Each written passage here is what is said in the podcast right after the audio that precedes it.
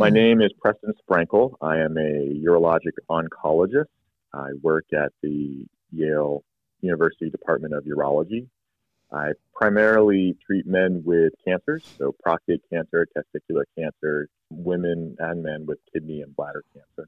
You hear a lot about prostate cancer, but you don't hear a lot about testicular cancer. Is it rare? It is relatively rare, though it is the most common cancer in young men in their 20s and 30s. What are the symptoms of testicular cancer? There often are not any symptoms, but a bulge on the testicle, typically a painless bulge or kind of like a marble within the testicle can be felt or sort of palpated. Typically, that is done on a testicular self exam, or men will complain that they notice that their testicle has been growing. This usually is something that occurs relatively quickly.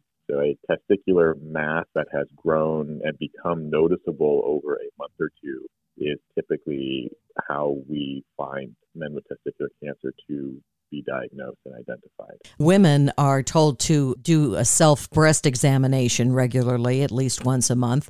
But do guys get the same kind of suggestion that they should self exam? Maybe they should, huh? They definitely should. It depends on who they talk to. So I'm not sure what happens in the pediatrician's office, but oh. definitely if a young man was ever to see a urologist, which they almost never do, we do recommend testicular cancer screening with a self exam, and, and that usually is to be done once per month.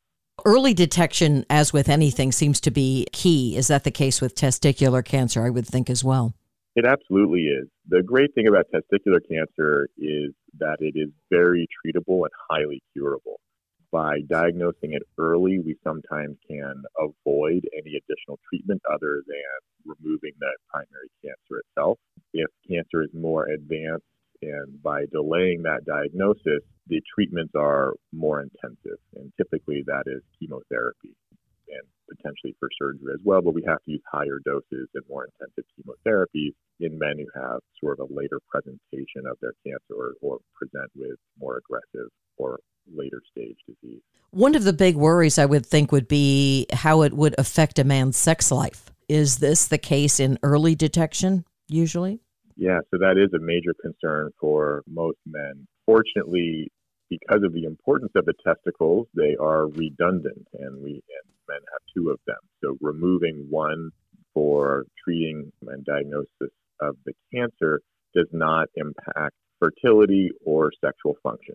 Those are really unrelated. So men are able to continue to perform normally or at whatever their baseline was in terms of sexual function. What about storing sperm beforehand? Let's say a man is diagnosed with testicular cancer and before any treatment would begin, would it be smart to store sperm if you were interested in having children? We do recommend that, and that's largely because the chemotherapy agents, if needed, can cause damage to sperm production. So the loss of one testicle is not going to cause that problem, but the later treatments can. Very rarely is there time actually to bank sperm prior to removing a testicle for cancer diagnosis and treatment. Those are procedures when we have suspicion for a testicular cancer which is usually based on a physical exam, on ultrasound imaging of the testicle, and based on some blood serum tumor markers. If there is a suspicion or high concern for a testicular cancer being present, the sort of immediate next step is to remove that testicle with the tumor.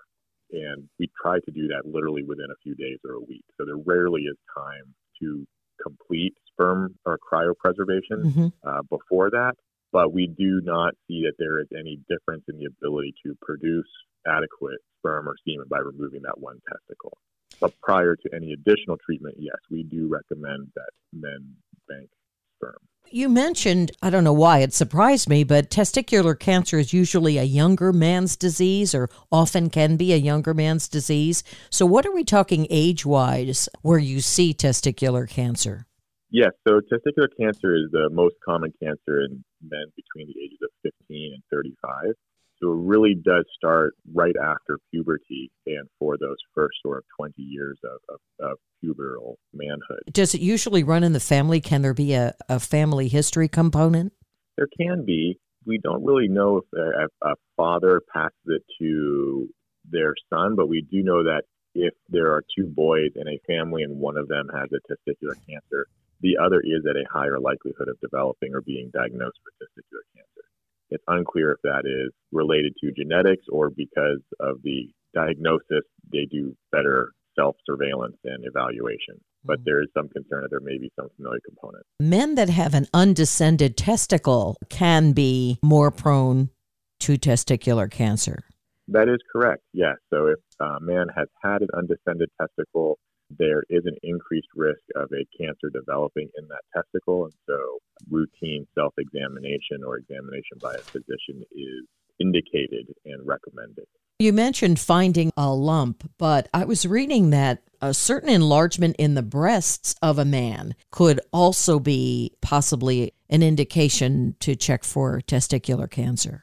Yes, absolutely. There are a few different things that can develop as a result of growth of a testicular tumor. Some testicular tumors are hormonally active and can secrete hormones that can result in changes in breast tissue, changes in libido and interest in sex. So there are other things that can be affected by testicular tumor growth, but in almost all of those cases, a mass will be palpable in the testicle. And so that is why we, even though those things could be, yes, that should prompt someone if they feel like something is changing a little bit unusual, that should prompt a testicular self examination for a nodule in the testicle. One of the things that could happen, I guess it would depend on the progression of the disease, would be the removal of the testicle, and then you would do chemo. Is that how it would work? Or would you not necessarily need chemo if it was found early enough? We use multiple tests to confirm that there is something suspicious within the testicle before removing it because we do not want to remove a normal testicle. So we do a physical evaluation, we check blood tests, typically do an ultrasound, sometimes even a CAT scan of the abdomen and pelvis, so ultrasound of the testicle. And if it, there is a high suspicion lesion, then yes, we would remove the testicle and the cancer.